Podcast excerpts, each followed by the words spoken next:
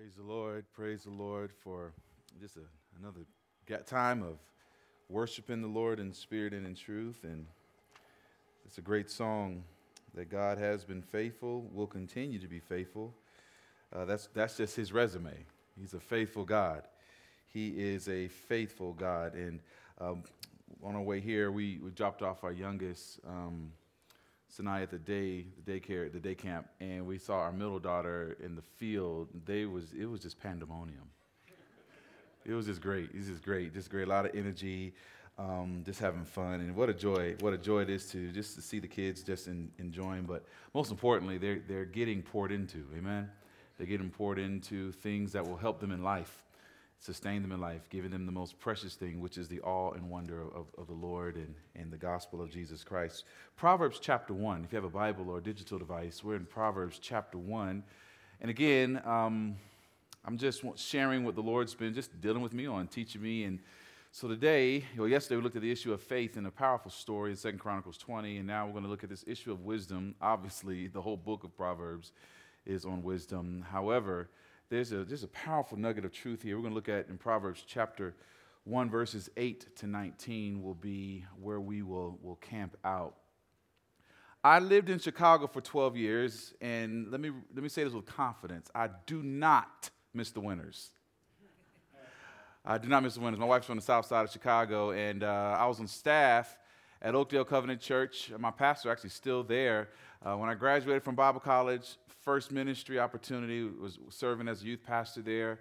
Uh, no, my wife w- wasn't in my youth group when I met her. She was a young adult wanting to serve. And so um, during my tenure there at Oakdale, uh, you know, inner city ministry is just a whole different beast. It's just, you never know what you're going to get every day. It's just something. Something's going to happen. Um, it's just more heightened. Same issues, but it's just more heightened when you're living in the inner city. And I never forget um, one eventful day, it was a good, productive day. My pastor and I were visiting some people in, um, from the congregation who were sick and shut in. So we went to visit one man who was a, a well known builder in the Chicagoland area. He was part of the building, major building pro- uh, projects of the Sears Tower and uh, the John Hancock building. And, you know, I'm just uh, curious by nature. So we were, we were over his house he's just telling us about his experience. And I asked him, I said, well, what, what, what about this and what about that? And he's just happily answering uh, all the questions. Then I asked him, I said, well, what is the key to building a tall skyscraper?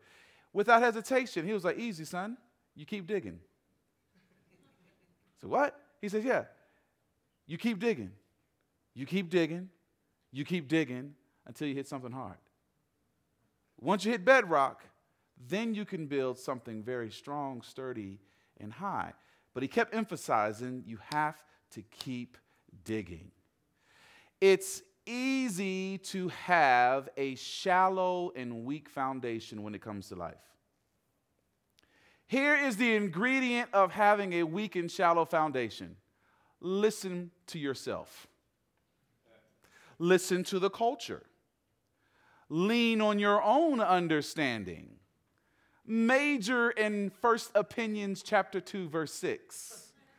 Listen to society, follow the pattern of the world. You might go a little further, but you're not going to maximize potential because you're going to be more frustrated because the foundation is not built on something steady. But yet, when we look at Scripture, we see that God is a rock. He's our refuge and He's our strength. And when my life is anchored in Him, then I can have a life that's sturdy, a life that's strong, a faith that endures. Why? Because the Lord is my foundation. As a matter of fact, personally, uh, as the new year turned, uh, it, it, just seemed like it was January 1st yesterday. I mean, where, this is July. Goodness gracious alive. Time flies by. But for me, I, I, give, I try to give myself a word every year I'm not really big into New Year's resolutions, especially gym people. They, they commit you know, the first month and they quit by Valentine's Day. Whole nother conversation. But what's interesting is for me, my, my, my word for this year has been bedrock. Just personally, I just wanted, I said, Lord, I just want to go deeper in the scriptures. I just want to go deeper in my walk with you because honestly, the most important thing we have is not the resume, it's not, it's not the degrees, it's not the training. All we have at the end of the day is our walk with God. That's it. That's it. The most important thing is our walk with God. And so, with that being said, we need to focus on bedrock. Focus on bedrock. Wisdom, as we come to Proverbs, wisdom, or let me be more specific, godly wisdom is the ability to take God's truth and apply it to everyday life.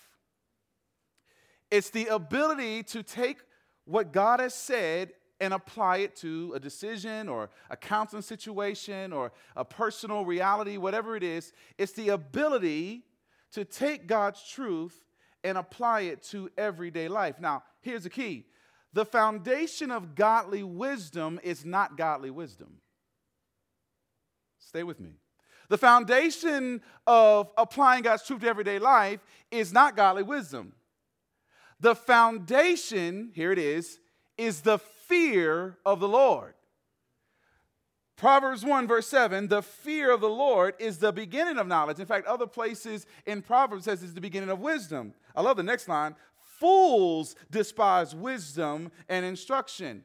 So, show me a person who applies God's truth to everyday life or is seeking to apply God's truth to everyday life, and I'll show you a person at the base, at the root, at the foundation of their life is that they are a person that takes God seriously.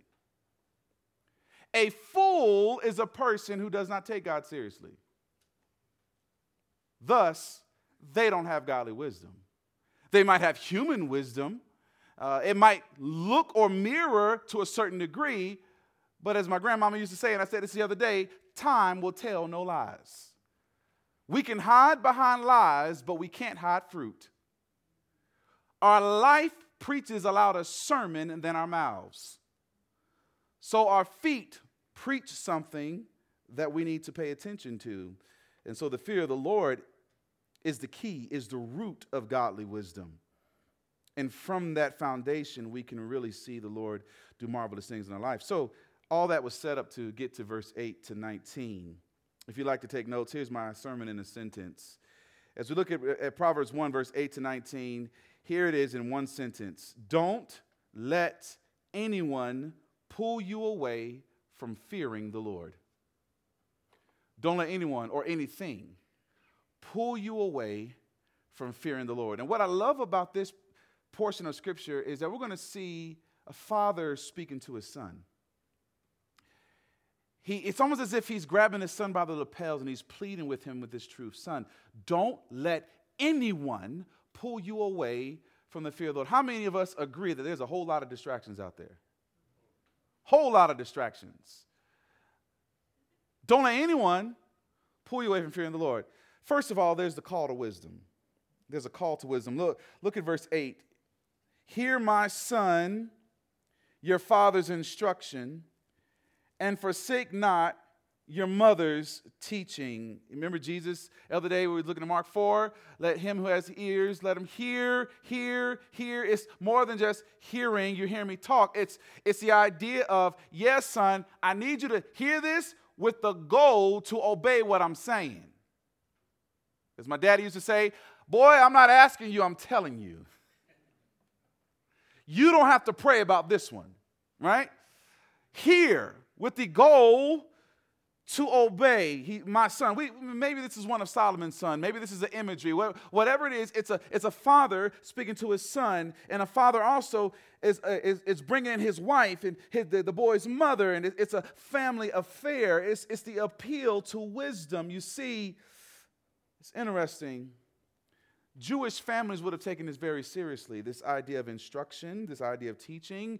Uh, in the Jewish context, it's, it's, it's the Torah, it's the law, it's, it's the Word of God. They would have taken Deuteronomy 6, 4 to 7 very seriously. Look at what it says, or listen to what it says. Hear, O Israel, the Lord our God, the Lord is one. You shall love the Lord your God with all your heart and with all your soul and with all your might. And these words I command you today shall be on your heart. Here it is. You shall teach them diligently to your children and shall talk of them when you sit in your house and when you walk by the way, and when you lie down, and when you rise. It's a powerful implication here. In this family, a father and a mother speaking to their son with the instruction of the Word of God, a powerful implication is given, and that is this that the Word of God should never be a point of reference to our lives.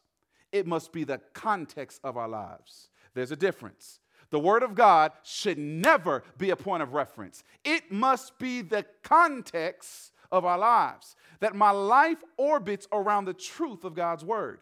My life, it's not like, oh, I'll go to God when, I, when I'm in trouble. No, every day I need to feast off of Route 66. Every day God has sent me a text message. Apple wasn't the first to create that. Technology wasn't the first to create that. God has sent you and you and I a text message that we need to listen from His Word. And so this family, they didn't view the Word of God as some point of reference. No, no, no, no. We orbit our lives around the truth of God's Word because God has spoken and he has not stuttered. And so this father is calling his son to listen. He's appealing to his son to listen to him and his mama. But notice the outcome if his son, who literally has no excuse, if he receives the word, look at verse 9. For they, that's the instruction and teaching of the word of God, for they are a graceful garland for your head and pendants for your neck. Oh, so you got an ornament, you got a crown, you got a necklace, bling, bling. Catch the imagery. If the son listens to the instruction and teaching from his parents that's rooted in God's truth, if he applies God's truth to everyday life, it's going to be like a crown, it's going to be like a necklace. The implication is, is that as he obeys and applies God's truth, what's going to be on display is godliness. What's going to be on display is godly character. What's going to be on display is God's blessing and favor over this young man's life. Not for the young man's glory, but for the glory of God. There's going to be something different when, when people look at your life because they see the aura and the aroma of God. They may not be able to articulate it, but there's something different about that person. I tell you what's different It's because God is pleased and his presence and his joy and his intimacy is seen on display in our lives. So, by way of implication, what, what, what can we learn in just these first few verses? Let me stop and come to your neighborhood and give us a few thoughts here, just based upon verses 8 and 9. First thing I'll say is this wisdom must be cultivated in the home.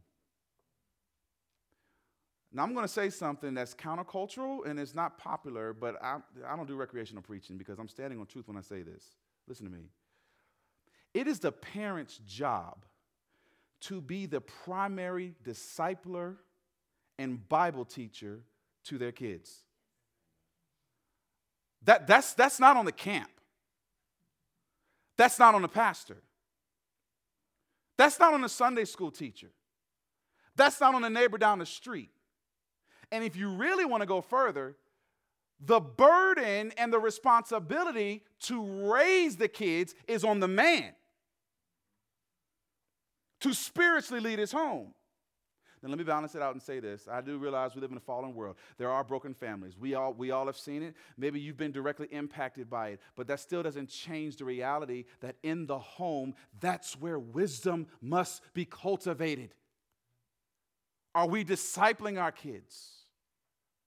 Are we pouring into them the beauty and wonder of Jesus Christ?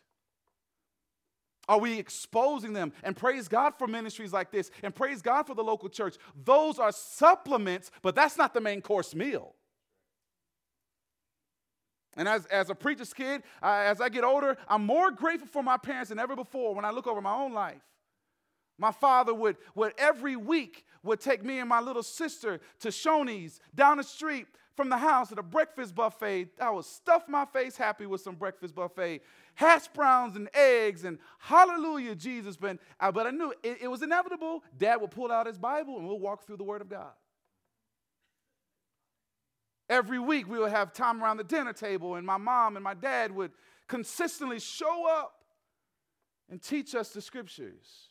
My dad, who's a preacher, I would tag along with him and watch him do his thing and not realizing that God was going to be calling me to that as a senior in high school. And but I'm grateful for my parents. They're not perfect people, but they did the best they could. And, and my dad, who's a preacher, his private life to me is more impressive than his public life because he taught us the scriptures, and my mother, who did not believe in going to bedside Baptist. No, you going to church. I don't care how you feel. This ain't no conversation up in here. As for me and my house, we will serve the Lord.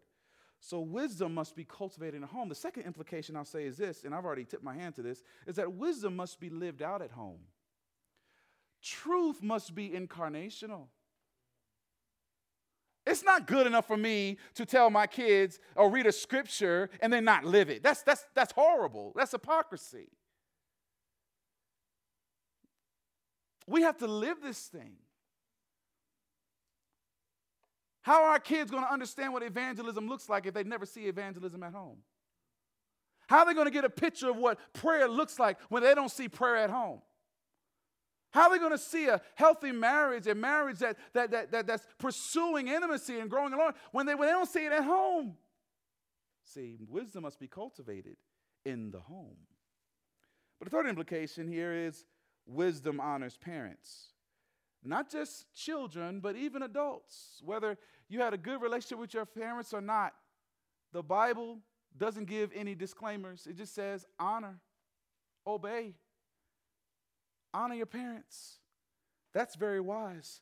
I like what one scholar says. He says about these two verses here, he says, if the fear of the Lord is at the root of our quest for wisdom, family instruction is the trunk from which wisdom grows. Let me say it again.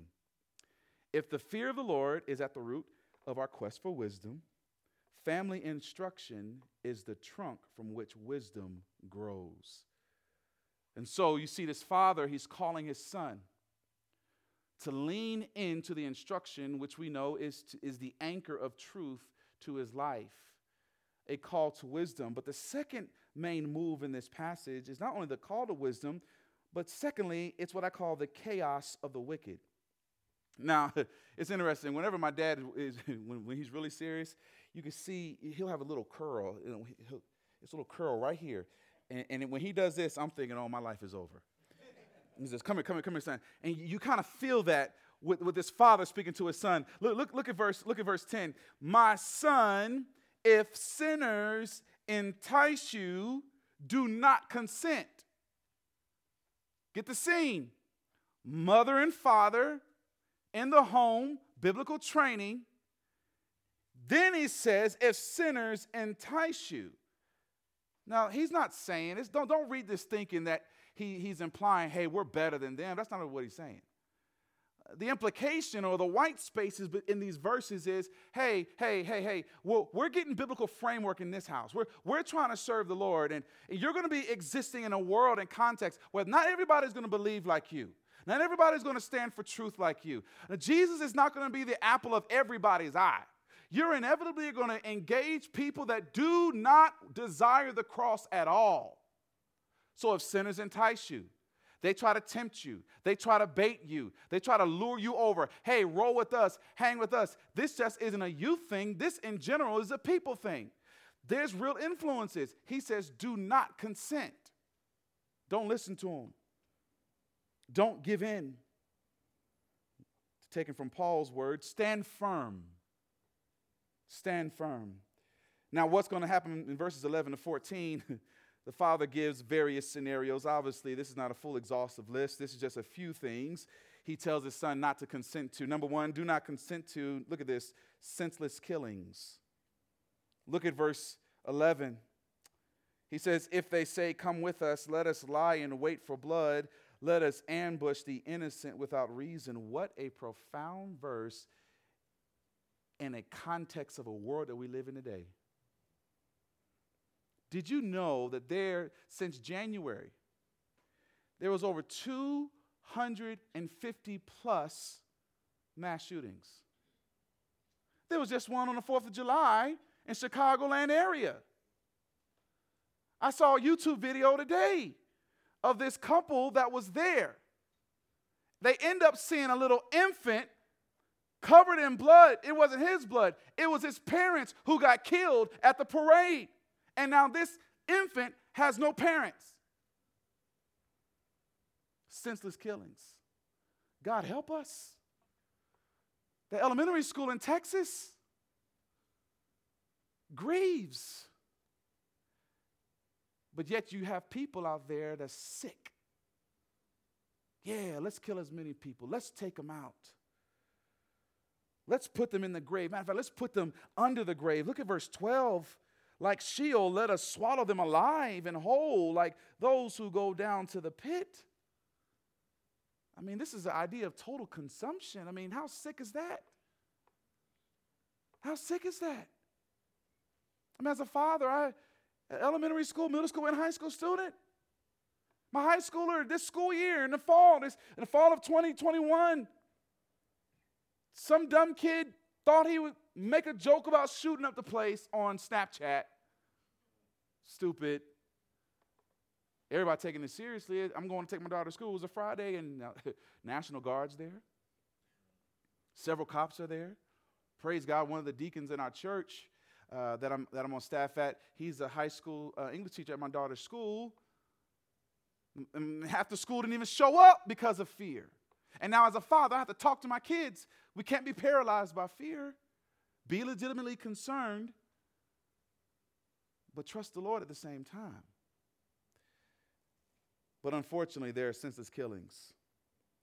And there's people out there, what this verse implies, that totally wants to consume. He tells his son, Son, don't consent to that mess. He also says, Don't consent to robbing. Look at verse 13. Uh, we shall find all precious goods. We shall fill our houses with plunder. That's the idea of not taking cheap stuff. We, let's take valuable things. Let's, let's fill our pockets, man. Let's, let's rack up. Let's steal the finer things. Let's just do it. These people think that they can circumvent the system and through theft enjoy the fruit of other men's labors. And so this father's telling his son, don't go down that road. But he also tells him, don't, don't consent to false blessing. Verse 14 throw in your lot among us, and we will all have one purse. Yeah, yeah, you, you join us in this chaos, you join us in this mess. You're going to get blessed. Oh, yeah, yeah. You're going to have your cut. You're, you're going to have your cut and you're going to love it, man. And the father's like, don't go down that road. Now, you're probably thinking, what does this have to do with me? I'm not robbing nobody. I'm not, I'm not trying to get involved with senseless killings. I'm not, I'm not sitting here uh, seeking false blessing. You know, I'm just trying to do my thing. I mean, what does this have to do with me? It actually has everything to do with us. Let me, let me give you three pieces of mail here. Number one, we all have a tremendous capacity to sin. Daddy used to always say, never say what you'll never do. God help us when we hear of a pastor or a leader get exposed over some sin issues, oh God, keep us from the spirit of pride. Oh, how dare they? Oh, no, no, don't do that. We all should say, Oh, but for the grace of God, there go I. We all are one step away, one decision away from stupid.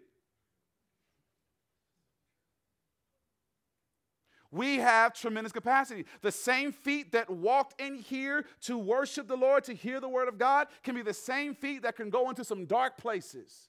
The same voices that we use to sing the songs of Zion can be the same voices used to curse someone. The same hands that we lift and we clap to praise God can be the same hands that can do some abominable things. Lord, help me, keep me from me. I am prone to wonder. Lord, I feel it in my own soul. Psalm 19, verse 13 says, Keep back your servant also from presumptuous sins. Presumptuous meaning willful, deliberate sins. Oh, yeah, I'm going to do this. I want this. I'm going down this road. I know it's wrong, but right now it feels right to me. You know what? I've, I've, I've done good all my life. Why don't I just try this mess right over here? And let me tell you, the worst kind are those who name the name of Jesus and know better but still want to go down that dark road, and we all are prone to do that. Keep back your servant also from presumptuous sins. Let them not have dominion over me. Then I shall be blameless and innocent of great transgression. So, the first implication from these verses is that we all have a tremendous capacity to sin, but also the second thought here is that we must reject ungodliness. The heart is deceitful and desperately wicked. If I want to encounter this evil in my own heart, I must daily surrender to Christ.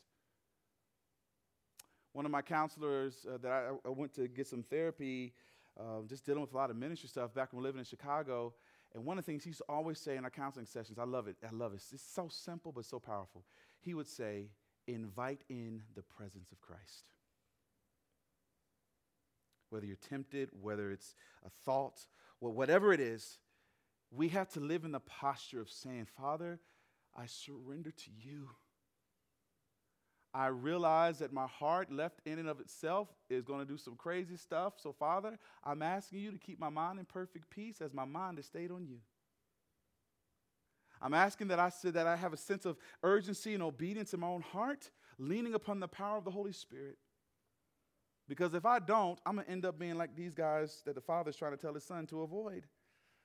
We must reject ungodliness. But also, third implication is that we need real godly friends.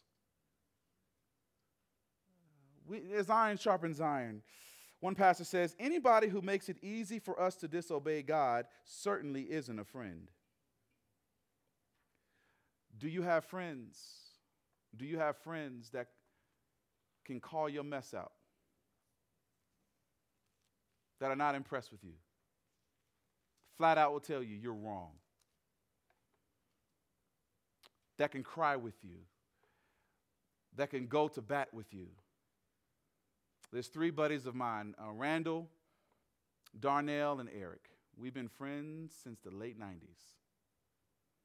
We all married, got kids, and two of us are ministers, and the other two are they're believers, but they're working in one. They both are educators, and they can say stuff to me they, however way they want to, they just, and we've had those moments. We've cried together. We've gone through, we've gone through some wars together. But I praise God for that. Who do you have in your life that can call you out and say, no, man, don't, don't, don't go down that road. I plead with you. This father is pleading with his son. Don't go down the road of chaos. Because if I'm not yoked up with the Lord, hear me, chaos will find me. Chaos will find me. So there's a call to wisdom, there's the chaos of the wicked, and thirdly and finally, there's the consequences of wrongdoing. There's a scary line that I heard a pastor say, it's in, it, it always gives me chills. We can choose the sin, but not the consequences. Oh, yeah, yeah. You want to go down the road? Okay, go, go ahead, go ahead, go. See how far that gets you. But no, know this. Consequences belong to God. And there's nothing worse than God pulling the blanket off of us and exposing our mess. There's nothing worse than the Lord turning us over, saying, okay, you don't want to listen? See how far your disobedience will get you. So, the consequences of wrongdoing we see in the text. Look at verse 15. Interesting. My son, do not walk in the way with them. Hold back your foot from their paths. Why? For their feet run to evil, and they make haste to shed blood. The father's pleading with the son, don't walk in the way with them. Don't walk, don't walk, don't walk. He's not literally talking about walking. Uh, walking in scripture primarily has to do with how I conduct my life. Psalm 1, 1 through 3, the, the, pro- the progress or the downward spiral of those who choose to live a wicked and unrighteous life. There's a progression.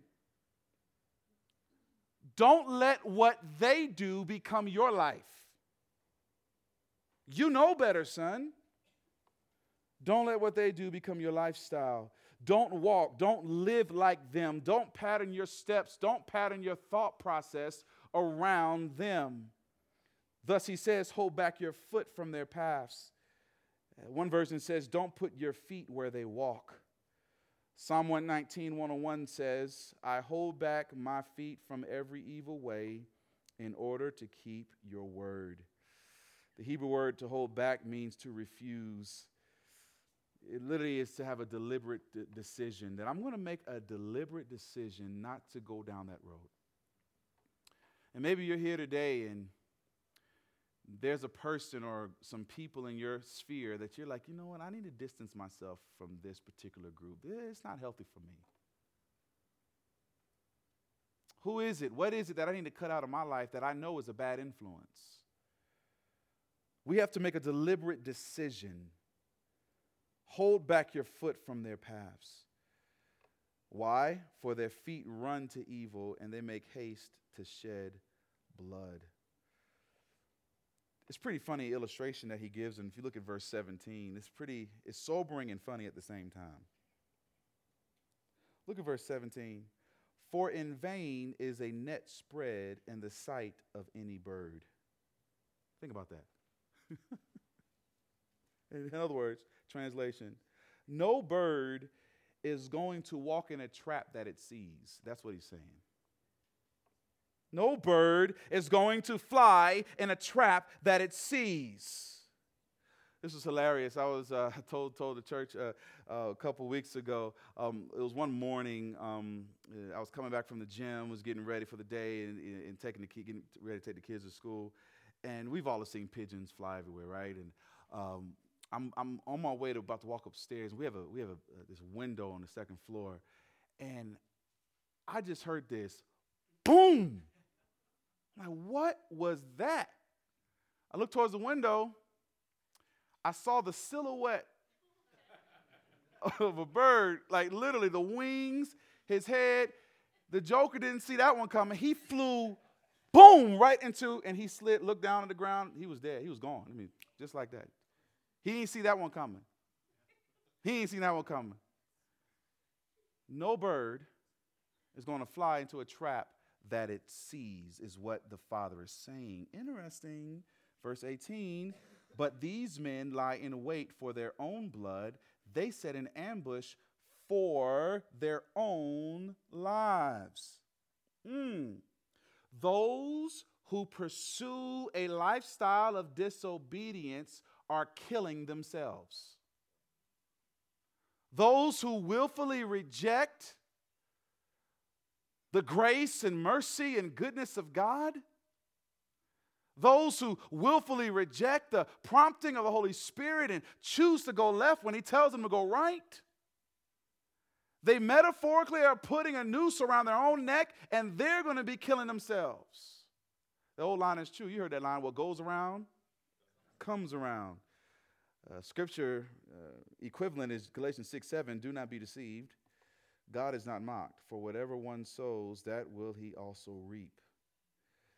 Another scary passage of scripture is Numbers 32 23. But if you will not do so, behold, you have sinned against the Lord. Here it is. And be sure your sin will find you out.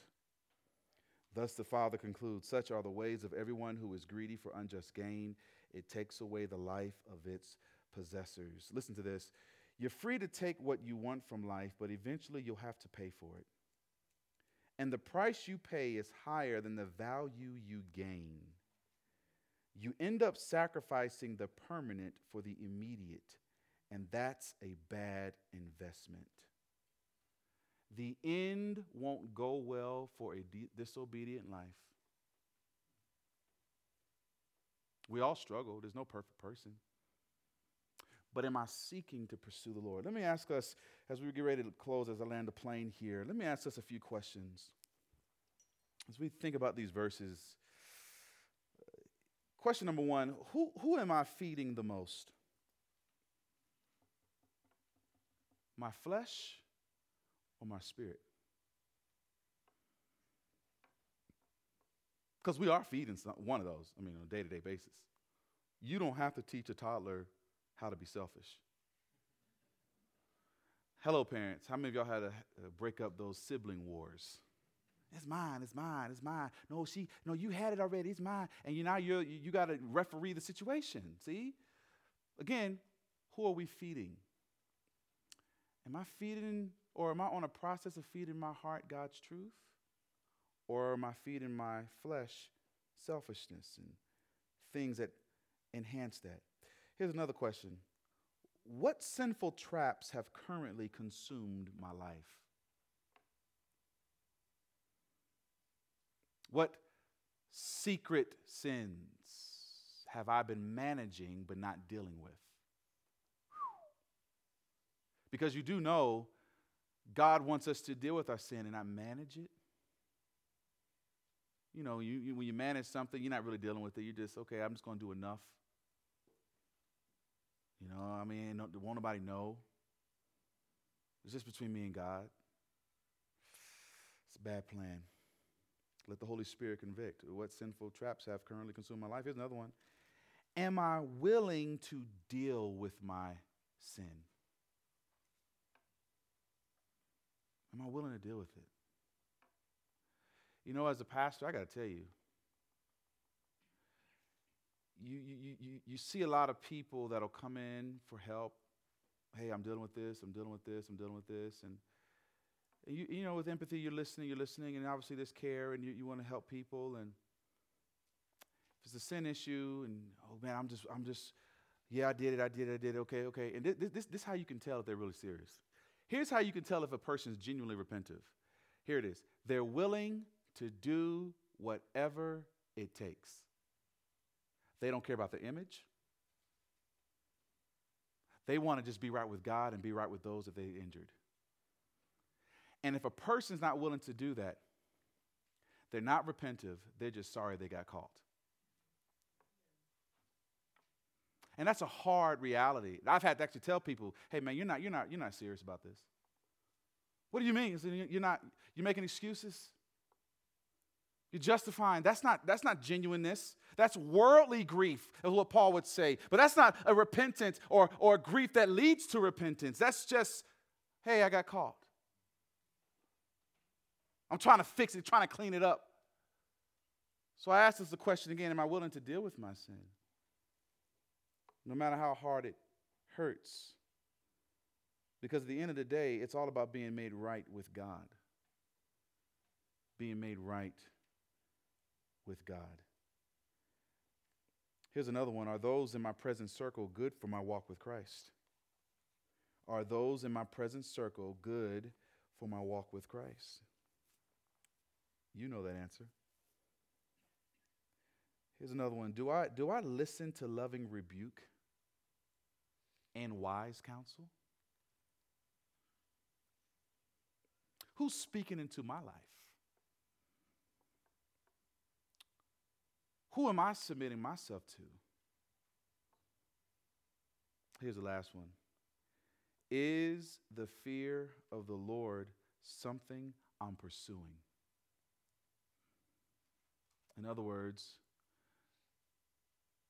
do I daily take God seriously or am I growing in my relationship and taking Him seriously?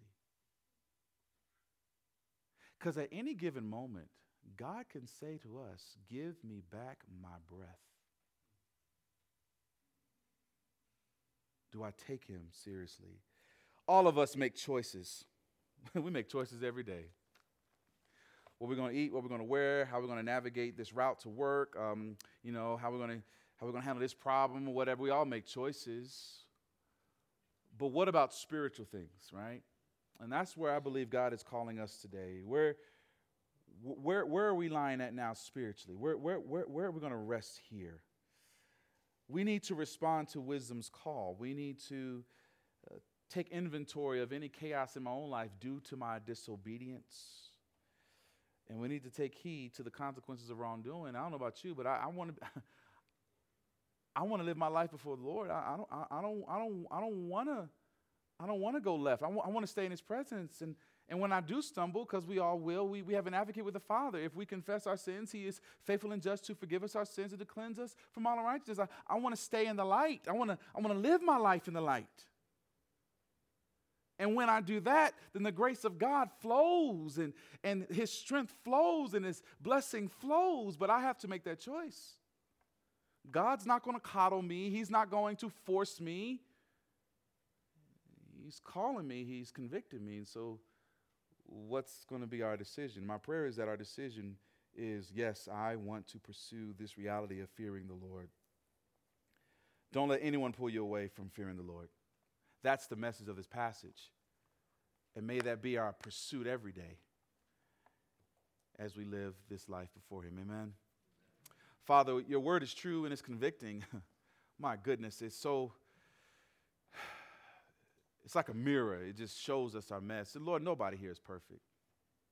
We all stumble in many ways. And, but Lord, may we be on this trajectory of growing, of abiding in you, John 15, of pursuing you. We pray that as we are in the scriptures, as we are growing in you, that we would listen to your voice, we listen to your spirit, we, we, we, we repent genuinely and we deal with our mess and we keep on moving towards you. And as Paul would tell us, that we set our minds on things above, that we put off the, the, the, the, stuff that, that's not of you and we put on Christ. This is a moment by moment decision.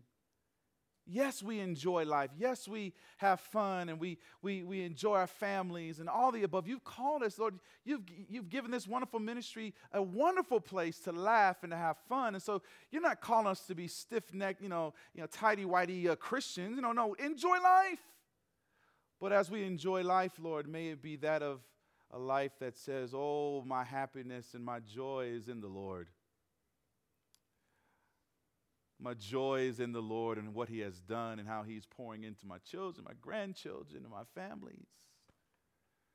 May you be our delight, Lord, more than anything else, as we seek to please you and walk in this thing called wisdom that's rooted on the foundation of fearing you. Lord, I don't want to be a fool. I want to be one that fears you. And I pray that everyone here has that same conviction. In Jesus' name we pray. Amen.